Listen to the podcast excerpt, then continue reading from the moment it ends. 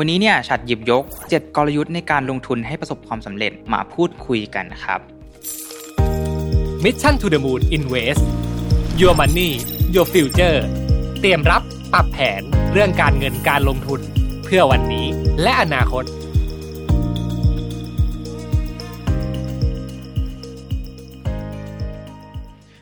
สวัสดีครับ ยินดีต้อนรับเข้าสู่รายการ Mission to the Moon Invest นะครับ ตอนนี้คุณอยู่กับผมชัดภูริวัตรครับ วันนี้เนี่ยชัดหยิบยก 7 กลยุทธ์ในการลงทุนให้ประสบความสำเร็จมาพูดคุยกันนะครับ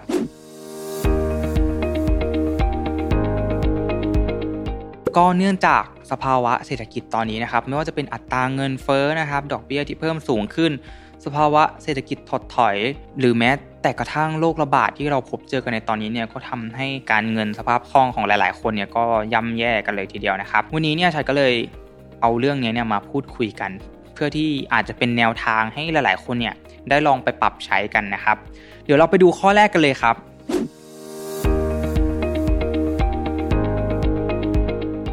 1 ครับการคิดระยะยาวเพื่อความสำเร็จที่ยิ่งใหญ่ครับก็นักลงทุนเนี่ยก็แบ่งออกเป็น 2 แบบง่ายๆนะครับก็คือ 1. ผู้ที่แสวงหากำไรเนี่ยในระยะสั้นนะครับ แล้วก็ 2. ผู้ที่ลงทุนในระยะยาว แม้ว่าการทำกำไรในระยะสั้นเนี่ยจะเกิดขึ้นได้ยากแล้วก็รักษาเอาไว้ได้ยากนะครับ แต่กลยุทธ์การลงทุนระยะยาวที่ชันฉลาดเนี่ยก็มีความเป็นไปได้สูงที่จะได้รับผลตอบแทนที่สูงนะครับ เมื่อเวลาผ่านไป ความท้าทายคือการกำหนดกลยุทธ์ แล้วก็ระยะเวลาที่เหมาะสมนะครับเพื่อให้ เราเนี่ยบรรลุเป้าหมายตามที่เราเนี่ยต้องการนะครับทำไมการเก็งกำไรหรือการลงทุนระยะสั้นเนี่ยมันถึงเกิดขึ้นได้ยากและรักษาไว้ได้ยาก แต่ละหลายคนเนี่ยก็เข้ามาลงทุนในระยะสั้น บางทีก็เข้ามาเก็งกำไร เข้ามาซื้อแป๊บๆแล้วก็ขายออกไป แปลกใช่ไหมครับคือผลตอบแทนมันได้ยากมาก มันวิเคราะห์ได้ยากมากว่าเราจะซื้อแค่ 5 นาทีแล้ว อีก 5 นาทีต่อมาเราจะกำไรเนี่ยเราไม่มีทางรู้ได้เลย แต่หลายๆ คนที่เพิ่งเข้ามาในตลาดการเงินการลงทุนเนี่ยก็มักจะทำแบบนี้ แต่กลับกันครับ ฉันมองว่าการลงทุนระยะยาวเนี่ยความเสี่ยงมันน้อยกว่าการเข้าไปเก็งกำไรระยะสั้น 5 นาที 10 นาทีนะครับเพราะว่าถ้าเราเลือก หุ้นที่ดีแล้วเนี่ยเราเลือกการลงทุนที่ดีแล้วเนี่ยแน่นอนว่าสิ่งที่เราลงทุนไปเนี่ยเขาต้องมีการเติบโตแน่นอน และเมื่อเราอยู่ในตลาดได้นานพอเนี่ยเงินที่เราลงทุนไปเนี่ยมันก็ย่อมเติบโตตามสิ่งที่เราลงทุนนะครับและในบางสิ่งเนี่ยหรือยกตัวอย่างเช่นหุ้นปันผลเนี่ยถ้าเรา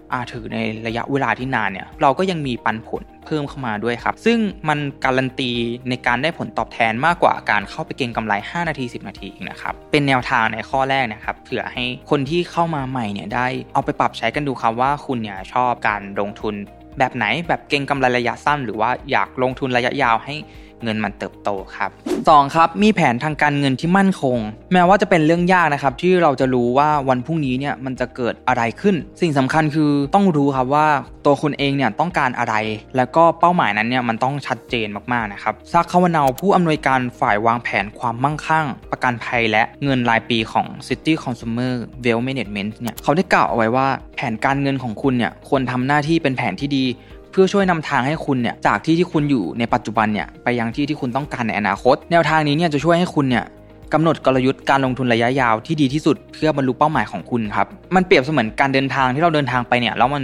อาจจะเจอเรื่องพลิกผันเรื่องที่เราไม่คาดคิด เรื่องฉุกเฉินที่อาจเกิดขึ้นได้ทุกเมื่อนะครับ แต่แผนทางการเงินของคุณเนี่ยมันคือสิ่งที่อยู่เหนือคุณ ซึ่งสามารถเติบโตและปรับตัวได้เมื่อเวลาผ่านไป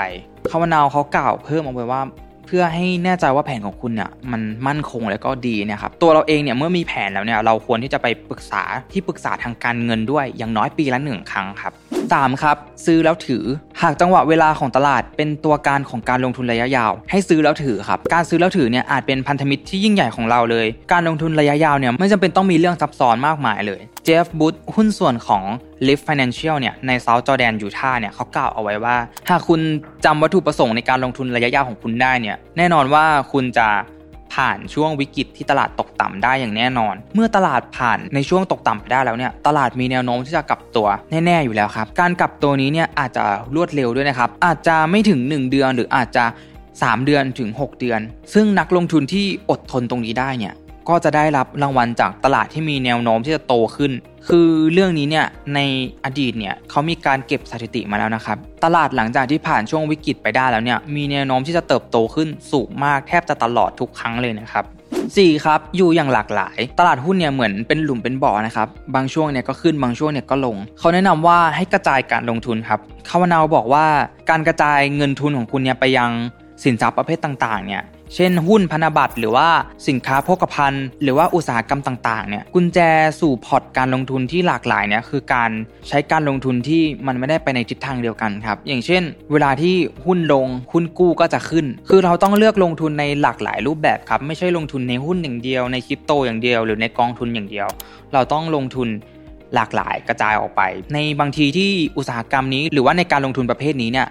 มันราคาตก แต่อีกประเภทการลงทุนหนึ่งมันอาจจะกำลังราคาขึ้นอยู่ก็ได้นะครับเพื่อช่วยให้พอร์ตการลงทุนของคุณเนี่ยมันยังไปต่อได้แล้วก็ไม่ได้ขาดทุน 100%นะครับบางทีเราขาดทุนที่การลงทุนประเภทที่ 1 แต่การลงทุนประเภทที่2เนี่ยช่วยพยุงให้เรามีกำไรกลับขึ้นมาได้ เมื่อถั่วเฉลี่ยกันแล้วเนี่ยเราก็จะไม่ขาดทุนนั่นเองครับ และการลงทุนนะครับไม่มีแนวทางใดที่เหมาะกับทุกคนในการลงทุนครับ หมายความว่าการลงทุนประเภท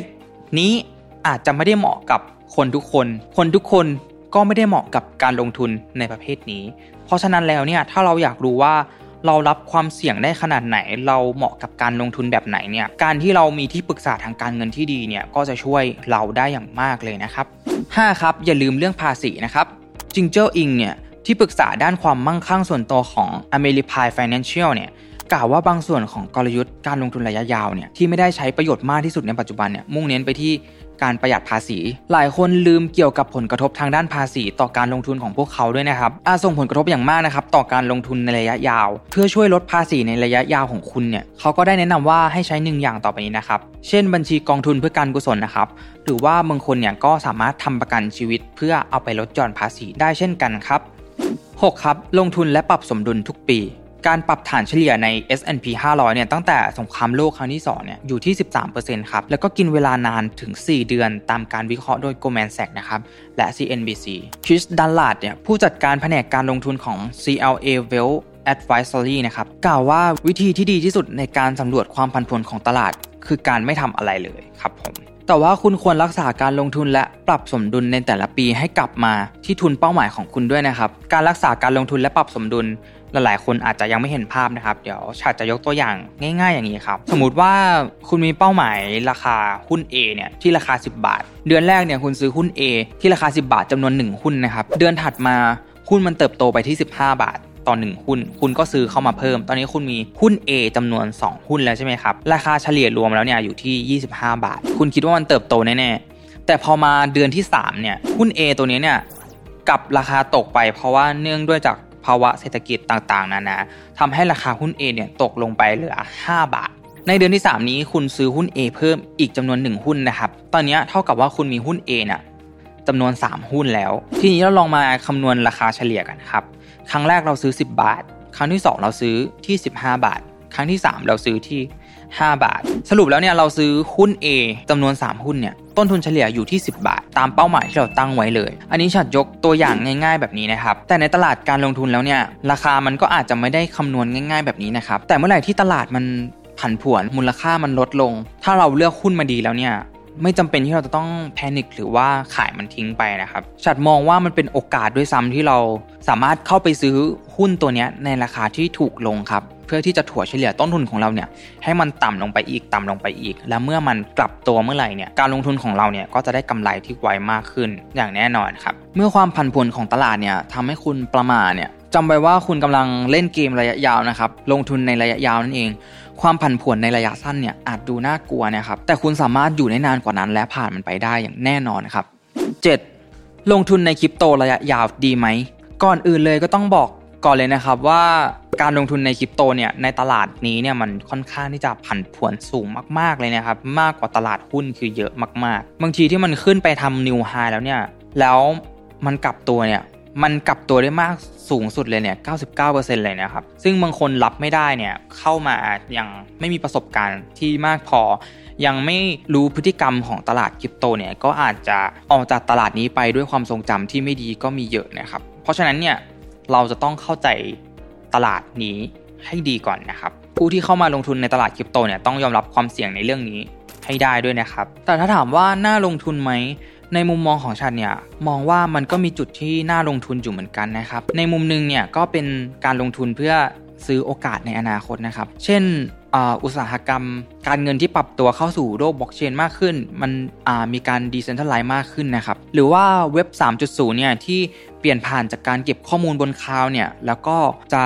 เข้าสู่การเก็บข้อมูลบนบล็อกเชนเนี่ยมันทำให้ข้อมูลของเราเนี่ยดูน่าเชื่อถือ แล้วก็ไม่มีการแก้ไข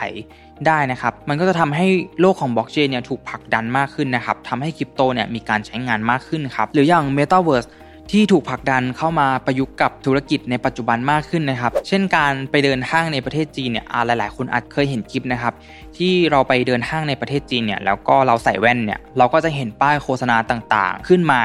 เลยนะครับ ก็เป็นเหมือน virtual reality นะครับ ที่โผล่ขึ้นมา มันก็สร้างประสบการณ์ใหม่ ๆ สร้าง user experience ใหม่ ๆ เพิ่มขึ้นมานะครับทำให้ธุรกิจที่ประยุกต์เอา Metaverse มาใช้เนี่ยก็น่าสนใจแล้วก็ดึงดูดลูกค้าได้มากมายเลยครับหรือเลือกการลงทุนในโปรเจกต์ที่เป็นเหมือนสะพานเชื่อมระหว่างบล็อกเชนหนึ่งไปหาบล็อกเชนหนึ่งนะครับซึ่งการเลือกการลงทุนแบบนี้เนี่ยก็เป็นตัวเลือกที่ดีนะครับเพราะว่าเราลองนึกภาพดูว่าอย่างตอนนี้ Metaverse ก็มีหลายบล็อกเชนใช่ไหมครับแล้วตอนนี้แต่ละบล็อกเชนมันก็รันอยู่บนบล็อกเชนของมันเอง แต่ถ้าในอนาคตเนี่ยการที่เราเชื่อมบล็อกเชนที่ 1 มาเจอกับบล็อกเชนที่ 2 แล้วโลกของ Metaverse อันแรกกับที่2เนี่ยมาเจอกันได้ หรือว่าโปรเจกต์ต่างๆ ที่รันอยู่คนละบล็อกเชนมาเชื่อมต่อหากันได้เนี่ยส่งข้อมูลมาเจอกันได้เนี่ยมันจะทำให้เกิดสิ่งใหม่ๆ เทคโนโลยีใหม่ๆ เพิ่มขึ้นมากมายเลยนะครับ ซึ่งตรงนี้เนี่ยมันก็เป็นเรื่องของอนาคตนะครับ ถ้าใครชื่นชอบก็สามารถเข้ามาลงทุนได้ แต่ว่าก็ต้องดูความเสี่ยงด้วยนะครับ ก็ก่อนจากกันไปนี้นะครับ เรามาทบทวนกันอีกรอบนะครับ อย่าลืมคิดถึงระยะยาวนะครับ มีแผนการเงินที่มั่นคง ถ้าเราเจอหุ้นหรือการลงทุนที่ดีแล้วนะครับ ก็ซื้อแล้วถือไว้ครับผม กระจายการลงทุนครับ อย่าลืมเรื่องของภาษี ตรวจเช็คพอร์ตการลงทุนของเราอย่างสม่ำเสมอทุกปีครับโอเคครับ ก็หวังว่าคลิปนี้จะมีประโยชน์กับทุกคนนะครับ ถ้าใครชอบคลิปนี้เนี่ยก็ฝากกดไลค์คลิปนี้ กดติดตาม Mission to the Moon ด้วยนะครับ แล้วเจอกันใหม่คลิปหน้าครับผม สวัสดีครับ Mission to the Moon Invest Your Money Your Future เตรียมรับ ปรับแผนเรื่องการเงินการลงทุนเพื่อวันนี้และอนาคต